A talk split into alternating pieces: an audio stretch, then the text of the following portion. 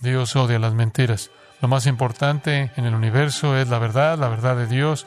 Dios es siempre verdadero, siempre dice la verdad y siempre honra la verdad. Y ciertamente no puedes tener ninguna relación con Dios a menos de que esté basada en la verdad.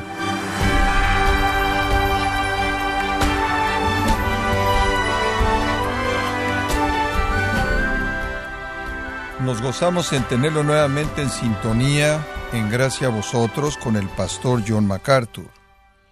Como uno de los caminos para guiar a la iglesia, el pastor John MacArthur en ocasiones invita a la congregación a hacerle preguntas acerca de teología, vida cristiana o cualquier duda que tenga algún miembro de la iglesia.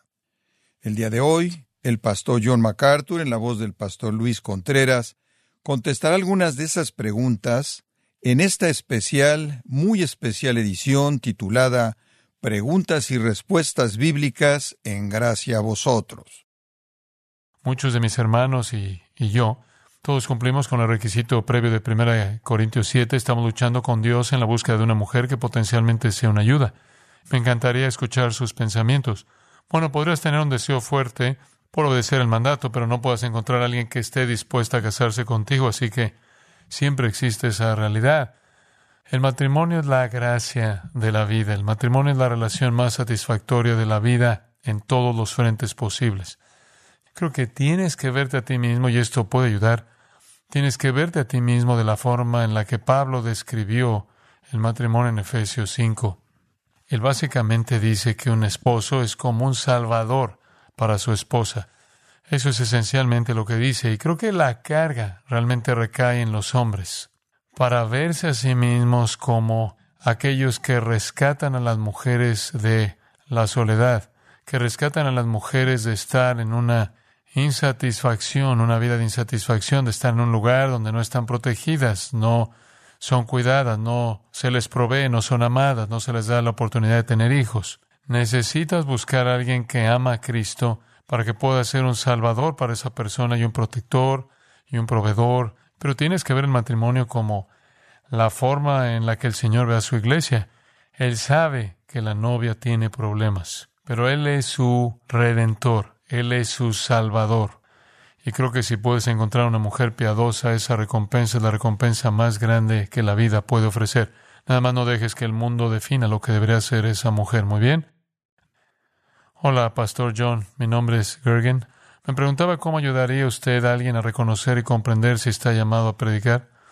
Bueno, creo que el resultado final de ser llamado a predicar es, en primer lugar, a partir del deseo de tu corazón. Leemos en la carta de Pablo a Timoteo, si un hombre desea el cargo de obispo o de pastor, buena obra desea. Eso nos indica que viene del corazón. A menudo le he dicho a la gente que si puedes hacer cualquier otra cosa y estar contento, probablemente deberías hacer eso. Pero si tú es literalmente estás impulsado por el deseo de servir al Señor en el ministerio pastoral y predicar y enseñar su palabra, ese deseo, dado el hecho de que estás honrando al Señor con tu vida, es probablemente la expresión de la voluntad de Dios. Tú sabes que el Antiguo Testamento dice, si te deleitas en el Señor, Él te concederá el deseo de tu corazón lo cual es que no Él va a satisfacer tu deseo, sino que va a plantar el suyo allí. ¿De qué otra manera puedo saber qué hacer? El Señor no me va a hablar desde el cielo, no voy a tener una intervención sobrenatural milagrosa.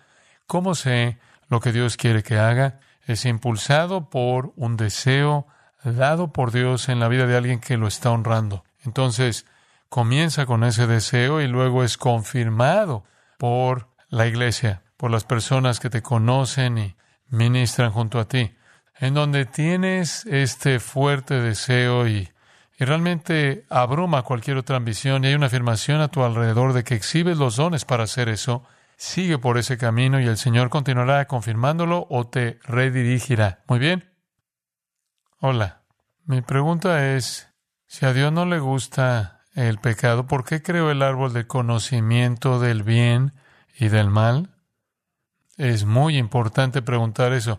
Ahora tienes que escuchar con atención porque esta es una respuesta importante. Entonces, lo que estás diciendo es que si Dios odia el pecado, ¿por qué permitió que sucediera algo que podría causar el pecado? La respuesta es porque lo más importante en todo el universo es la gloria de Dios. Y escucha, si no hubiera pecado, no habría perdón. Y Dios quiere mostrar su perdón, quiere mostrar su misericordia, quiere mostrar su bondad, quiere mostrar su gracia, quiere mostrar que Él es un Dios salvador, quiere mostrar su santidad y quiere mostrar su santidad eh, al grado que Él quiere mostrar su derecho a juzgar el mal. ¿Cómo puede Dios hacer todo eso si el mal no existe? Entonces hay un sentido en el que Dios tiene que permitir el mal en el mundo para mostrar su gloria en su sentido más completo. Todo al final es para la gloria de Dios. Gran pregunta. Hola, mi pregunta tiene que ver con Hebreos 6. ¿Alguna vez ha visto usted a alguien después de exhibir el estilo de vida de Hebreos 6 arrepentirse? Bueno, creo que el punto de Hebreos 6 es decir que eso no sucederá. Estoy viendo Hebreos 6, solo escucha esto. En el caso de los que alguna vez fueron iluminados, ese es el versículo 4, en otras palabras, tienes el conocimiento completo del Evangelio. Has probado o gustado del don celestial, has probado la salvación. Y después en el versículo 5 dice, y has gustado de la buena palabra de Dios. La imagen aquí es de alguien que tiene una revelación completa. No queda nada fuera. Ha sido iluminado en tu mente. Literalmente has tenido una experiencia del regalo celestial de la salvación. Has sido partícipe del Espíritu Santo en que la bondad de Dios se ha derramado sobre ti. Te has sentado bajo la enseñanza verdadera de la palabra de Dios y has visto el poder de Dios demostrado ante tus ojos mismos. Si has tenido esa exposición completa, el escritor de Hebreos dice, y luego te has apartado o has caído. En otras palabras, le diste la espalda. Es imposible renovarlo nuevamente al arrepentimiento. Entonces, si es imposible, no va a suceder. Esto coloca a las personas que han tenido una exposición total al Evangelio en una posición muy peligrosa si no creen. La Biblia está diciendo que si tú rechazas con revelación total, completa, y él usó todo tipo de frases para describir eso, si rechazas el Evangelio con revelación completa, ¿qué más puedes tener? ¿A dónde vas a partir de ahí? Si con esa revelación completa retrocedes de la fe en Cristo, es imposible renovarte nuevamente para el arrepentimiento. De hecho, eres culpable de crucificar al Hijo de Dios y de ponerlo en una vergüenza abierta. Nadie corre un peligro más grave que cuando tiene la revelación completa de la verdad acerca de Cristo y se aparta de ella. Hola Bill. Hace cuatro días me enfrenté a algo. Un hombre que conozco desde hace 20 años y, y él dijo, sabemos que vas a Grace Community Church y no usas un tapabocas. Quería saber, decirme que ahora ni siquiera va a venir a mi casa de repente por eso. Y fue impactante para mí, no sabía cómo responder a eso, cómo responder a eso de una manera adecuada. Bueno, déjame ayudarte con eso, Bill. Eso es lo que espero. Pero el capítulo 2 de Hebreos dice que el diablo mantiene cautivos a los hombres al temor de la muerte durante toda su vida. Si tú le dices a la gente que puede morir por algo, las aterrorizas y no tienen esperanza. Si no saben lo que significa la muerte o hacia dónde van, eso es lo peor en lo que pueden pensar. Por eso se llama la muerte el rey de los terrores. Y el diablo los tiene esclavizados a ese miedo y es el miedo a la muerte. Así que yo creo que si yo estuviera hablando con un amigo así, le diría, ¿te gustaría liberarte de ese miedo? ¿No querrías tener absolutamente ningún miedo a la muerte? ¿Te gustaría darle la bienvenida a la muerte como un amigo? ¿Te gustaría poder decir, porque para mí vivir es Cristo y el morir es ganancia? ¿Te gustaría vivir sin miedo alguno a la muerte, más bien esperándola por lo que hay más allá de ella en las glorias del cielo. Yo solo iría de ahí al Evangelio. Él ya está preparado para eso. Este podría ser el mejor momento en todas nuestras vidas para confrontar a la gente con el hecho de que Cristo elimine ese miedo, ¿verdad? Digo, ese es el mensaje. Necesitamos estar gozosos, necesitamos estar contentos, necesitamos ser amorosos, amables, gentiles, y también necesitamos decirle a la gente que el Señor da la salvación que quite el miedo a la muerte, ¿verdad? Muy bien. Hola, Pastor John, mi nombre es Val. ¿Cuán prioritario es para una iglesia tener un ministerio en español? Sabes, no puedo creer que yo no esté en la capilla y alguien esté aquí hablando en español a esta congregación. No tener un ministerio en español sería incumplir la gran comisión. No creo que sea algo que tú decides hacer. Me sorprende cómo las iglesias estarían dispuestas a enviar dinero a algún lugar del mundo, a algún campo misionero oscuro, pero sin darse cuenta de que tienen un campo misionero masivo en su propia área no es solo que tienes un ministerio en español, entre comillas, es que alcances a la gente que te rodea, a lo más lejos que puedes llegar. No sé cómo podrás justificar la indiferencia. Eso no tiene que ver con tener suficiente dinero para hacer algo. Eso tiene que ver con cumplir la gran comisión, empezando por tu Jerusalén, luego Judea, luego los confines de la tierra. Muy bien, gracias, gracias. Hola, Pastor MacArthur, mi nombre es Chi. Y tengo una pregunta con respecto al estándar de cómo la iglesia Sí, no lo sé. Creo que la gente piensa que simplemente cualquier cosa funciona si no está en un edificio. Usted sabe. No, no, muy buena pregunta y es parte de la cultura de los jóvenes. Mira, la iglesia Zoom no es una iglesia. No es una iglesia. Es estar viendo la televisión. No hay nada, no hay nada en eso que cumpla con la definición bíblica de estar juntos, estimularnos unos a otros al amor y a las buenas obras, reunirnos, cantar, hablando entre vosotros en salmos, himnos, cánticos espirituales, cantando y alabando al Señor. La definición de una iglesia es muy clara. En el Nuevo Testamento vemos la imagen de la misma. Se reunían el primer día de la semana, adoraban al Señor, ellos oraron. Sabemos que fue la doctrina de los apóstoles, la oración, fue comunión y fue el partimiento del pan en la cena del Señor. Entonces, la iglesia está definida claramente y es la comunión de los santos, es compañerismo, es asociación. Y el término coinonía significa una unión. Ni siquiera funciona a menos de que las personas estén mutuamente, como decíamos esta mañana, usando mutuamente sus dones espirituales y encontrar el cumplimiento maravilloso de todos los unos a los otros. ¿Cuántas veces en el Nuevo Testamento edifíquense unos a otros, oren unos por otros, repréndanse unos a otros, aliéntense unos a otros, uno y otra vez, unos a otros, unos a otros? Somos solo la iglesia cuando estamos juntos.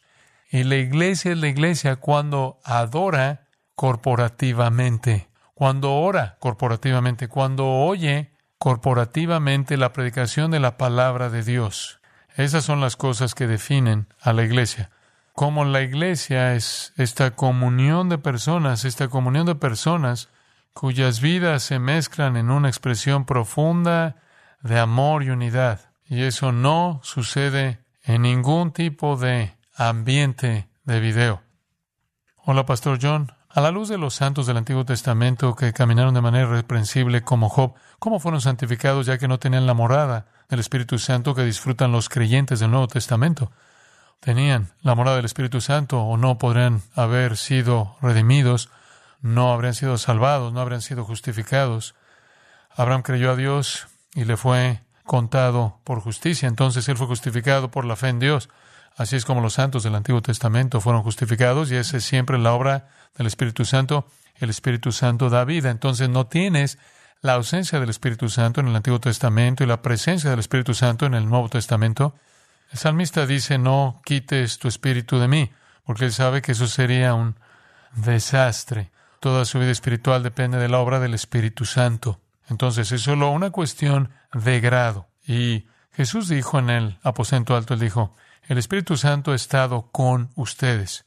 Él estará en ustedes. Entonces es la plenitud. Entonces lo que escuchamos en el Nuevo Testamento es ser llenos del Espíritu. Es el grado al que el Espíritu nos llena. Bien. Hola John.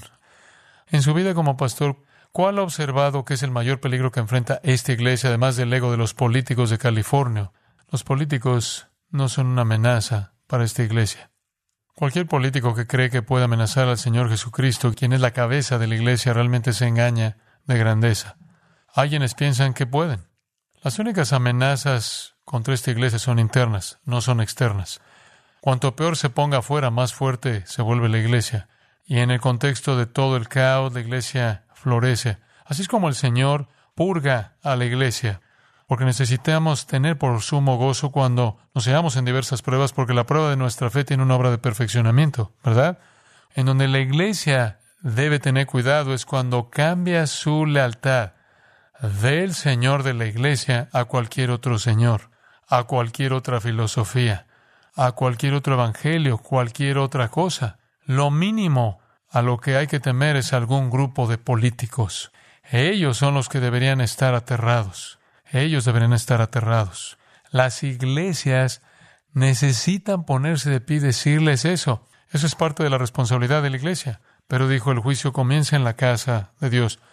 Eso no solo significa que Dios juzga a su iglesia, ese no es el punto, más bien que ese juicio viene de la iglesia. Pero la iglesia evangélica está tan empeñada en querer que al mundo le guste la iglesia que no ejerce el papel de juicio que la iglesia debe tener en la sociedad.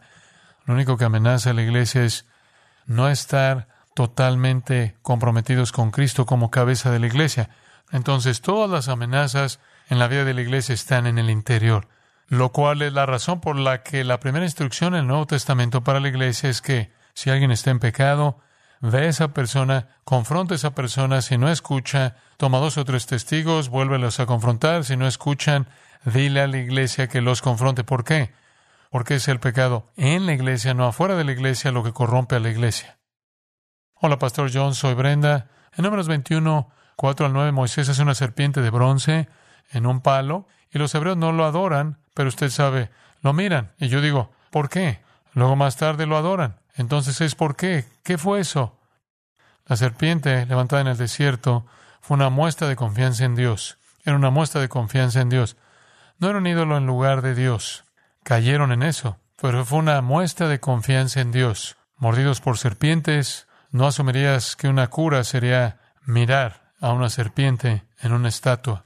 Pero Dios estaba diciendo, este es un símbolo de que confías en mí. Este es un símbolo visible de que confían en mí. Y el paralelo a eso, no sé si alguna vez usaste una cruz alrededor de tu cuello, está bien, pero mucha gente lo hace. ¿Adoramos la cruz? No. Pero como fue levantada la serpiente en el desierto, así fue levantado el Hijo del Hombre. Y para ellos la estatua era el símbolo del poder, la protección y la liberación de Dios, como la cruz es nuestro símbolo de su protección, poder y liberación. Muy bien, gracias, muchas gracias. Hola, Pastor John. Mi hermano aquí me ayudó a escribir esta pregunta. Dice, cuando Jesús estaba en la cruz en Mateo 27, versículo 46, dijo, Dios mío, Dios mío, ¿por qué me has desamparado? Algunos teólogos dicen que Dios no abandonó a Jesús. ¿Dios abandonó a Jesús? ¿Cómo entendemos eso? Bueno, en primer lugar, tú entiendes que Nuestras mentes finitas tienen dificultades para comprender la relación infinita en la Trinidad. Pero déjame ayudarte si puedo a explicártelo. Entonces, no hay otra posibilidad más que Cristo fue abandonado por su Padre. No significa que Él dejó de ser Dios, no significa que dejó de ser el Hijo de Dios. Pero el abandono es claro como el cristal y se define mejor en 2 Corintios 5, 21. Dios, al que no conoció pecado, Cristo, por nosotros lo hizo pecado. Entonces, cuando el Padre colocó sobre el Hijo todos los pecados de todas las personas que alguna vez creían a lo largo de la historia humana, en las tres horas de oscuridad, en ese sentido, Él cargó con nuestros pecados en el lenguaje de Pedro en su cuerpo en la cruz. En esas horas, cuando por única vez en toda su existencia eterna, él fue hecho pecado. Hubo una brecha necesariamente entre Él y el Padre. Y cuando Él dijo, Padre, ¿por qué me has desamparado? El por qué es el grito de una persona inocente. ¿Por qué me has desamparado? No había pecado en Él. Él era santo, inocente, sin mancha y apartado de los pecadores. Él estaba llevando el castigo de los pecadores, sí. El castigo es separación de Dios pero no se convirtió él en pecador y es por eso que el por qué está ahí. Si él dijera, sé que he hecho algunas cosas para merecer esto, entonces todo el Evangelio se colapsa. Así que eso es lo único posible que se le puede oír decir. Ya viene, está por venir y no lo merezco, pero lo acepto. Incluso en el jardín él dijo, pase de mí esta copa. La gente dice, bueno, estaba él tratando de escapar de la cruz. No, él simplemente estaba reflexionando en la realidad de que por primera vez y única vez en toda la eternidad, él se convertiría en la víctima de la furia de Dios a favor de los pecadores. Y todo en él rechazaba eso. Así que eso es lo que esperaríamos que dijera. Y creo que RC tenía razón. Estaba en lo correcto al decir que soportó lo que es el infierno, el castigo divino. Él soportó todo el infierno por todos los que alguna vez creerían a lo largo de la historia humana en la furia de Dios en las horas de la oscuridad. La separación fue tan real que él fue abandonado. Muy bien. Buenas noches, Pastor John. Mi nombre es Jeff. ¿Cuáles serían los tres pasajes más esenciales de las Escrituras o las doctrinas en la enseñanza y capacitación que usaría usted en el contexto del Ministerio de Jóvenes? Si estuviera comenzando el Ministerio de Jóvenes, esto sería cierto sin importar lo que estuviera haciendo. Yo simplemente me concentraría en la persona de Cristo. Yo simplemente haría todo por concentrarme en la persona de Cristo. Yo llevaría a los jóvenes a lo largo del Evangelio de Juan o del Evangelio de Marcos, lo cual es una vida condensada de Cristo. Incluso yo lo esto podría sonar extraño, pero incluso iría a lugares como Colosenses y Hebreos para mostrar las profundidades de Cristo. Yo creo que la vida cristiana es Cristo. Todo tiene que ver con Él, contemplar su gloria y ser transformado a su imagen. Entonces, creo que nos equivocamos cuando solo le hablamos a los niños acerca de su vida. Ya sabes lo que necesitan hacer en su vida y necesitan tener devociones y necesitan hacer esto y aquello. Creo que solo necesitamos levantar a Cristo y cuando Él es levantado, Él los atrae hacia Él. Así que me enfocaría sin descanso en Cristo. Gracias. Mi nombre es Emily. Hola, Emily. Mi esposo y yo recientemente Salimos del movimiento hipercarismático, nuestros hijos están fuera de la escuela pública, mi matrimonio ha sido salvado y me di cuenta de que soy una pecadora miserable, salvada solo por la gracia de nuestro Dios Santo. Así que gracias. Mi esposo es bombero, así que me envió un mensaje de texto para que fuera valiente, lo cual estoy tratando de hacer para hacerle una pregunta. Pregúntale cómo entendemos este versículo, Marcos 9, 30 al 40. En un mundo de falsos profetas, predicadores herejes, milagros falsos, etc. Mira, las personas pueden ser seducidas eh, fácilmente porque sus intenciones son correctas. Digo, quieres lo correcto, quieres conocer al Señor, quieres seguir al Señor, quieres su poder en tu vida, quieres su protección en tu familia. Y entonces, esto es lo que estábamos diciendo antes. Hay seducción en ese tipo de formas falsas de cristianismo te atraen con falsas promesas. Las promesas falsas son promesas de poder especial, experiencias especiales, autoridad sobre demonios, hablar en lenguas, lo que se convierte en una especie de lenguaje de oración íntimo con Dios que te da acceso al trono que las personas que no hacen eso no tienen. Todo eso es engañoso y hasta que solo hay un antídoto para las mentiras. Muy bien, solo uno y esa es la verdad. Y lo maravilloso de esto, Emil, es esto. Cuando comenzaste a escuchar la verdad, supiste que era la verdad. Sí, correcto. ¿Y sabes por qué? Porque tú eres hija del Señor. Y estabas engañada, pero cuando escuchaste la verdad, supiste que era la verdad. Los creyentes verdaderos, cuando escuchan la verdad, saben que están escuchando la verdad. Eso es porque el Espíritu de Dios reacciona a esa verdad y presiona esa verdad en tu corazón. Entonces, no hay una estrategia en particular para escapar de eso. La única salida es escuchar la verdad. Gracias. Hola. Hola, Pastor John. Hola. Me llamo Ulises y he estado asistiendo a Grace durante aproximadamente un mes. ¿Qué hace que esta iglesia esté más alineada bíblicamente que otras o que esté más correcta con respecto a las escrituras? Y la razón por la que pregunto es con sinceridad para poder estar preparado para responder cuando alguien me haga esa pregunta. Claro, mucha gente es sincera, no se trata de sinceridad, se trata de la palabra de Dios. Así que tomamos este libro y seguimos sus instrucciones. Y no creemos que haya ninguna revelación de Dios más allá de este libro. Y esa es la diferencia. Todo se basa en la autoridad de las escrituras, entonces es solo una cuestión de usar bien la palabra de verdad, por lo que se trata de interpretar las escrituras con precisión. Y eso es lo que hacemos. Nosotros simplemente seguimos el libro, y eso es lo que nos distingue. Muy bien. Y por último, pero no menos importante, Mi nombre es Vela. ¿Por qué importa la verdad? ¿Por qué tiene valor? En primer lugar, Dios dice, hay seis cosas que odio. Sí, siete. Primero, una lengua mentirosa. Las mentiras corrompen toda relación, ¿verdad? La única forma en la que puedes tener una relación con alguien es con la verdad. No puedes funcionar con mentiras. Digo, lo estamos viviendo en nuestra sociedad en la actualidad. Satanás es un mentiroso, es el padre de la mentira, no propaga nada más que mentiras. Dios odia las mentiras. Lo más importante en el universo es la verdad, la verdad de Dios.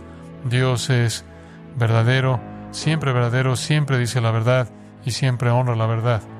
Tú no puedes tener una relación significativa con nadie basada en las mentiras. Y ciertamente no puedes tener ninguna relación con Dios a menos de que esté basada en la verdad.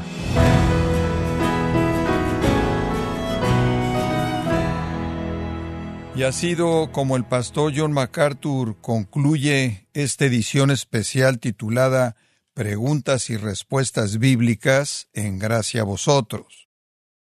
Estimado oyente, quiero recomendarle el libro Fortaleza para hoy, en donde John MacArthur provee pensamientos devocionales con el propósito de ser expuestos a las verdades de las Escrituras para que sea enriquecido en su fe cada día. Adquiéralo en la página de gracia.org o en su librería cristiana más cercana. Y le quiero recordar que puede escuchar y descargar esta edición especial Preguntas y Respuestas Bíblicas, así como también aquellos sermones que he escuchado en días, semanas o meses anteriores, animándole a leer artículos relevantes en nuestra sección de blogs, ambos en gracia.org. Si tiene alguna pregunta o desea conocer más de nuestro ministerio, como son todos los libros del pastor John MacArthur en español, o los sermones en CD, que también usted puede adquirir, escríbanos y por favor mencione la estación de radio por medio de la cual usted nos escucha en gracia a vosotros. Es importante conocer no solo el país y ciudad de donde usted nos escucha, sino también la radio. Para quienes contactan nuestro ministerio por primera vez, pueden solicitar una copia del mensaje de promoción sin costo alguno, un mensaje por oyente únicamente. Si usted vive en los Estados Unidos o Puerto Rico, escríbanos a Gracia Vosotros, P.O. Box 4000, Panorama City, California 91412 o puede escribirnos a través del siguiente correo electrónico radio arroba gracia punto org. Bueno, en nombre de John MacArthur y el personal de este organismo, queremos darle las gracias por su tiempo y sintonía y queremos pedirle que no deje de orar por este ministerio, como también por la estación de radio por la cual usted nos escucha de lunes a viernes. Este es su amigo Miguel Contreras, invitándole a sintonizar nuestra próxima edición para que juntos continuemos desatando la verdad de Dios un versículo a la vez. No se lo pierda, aquí en Gracia a Vosotros.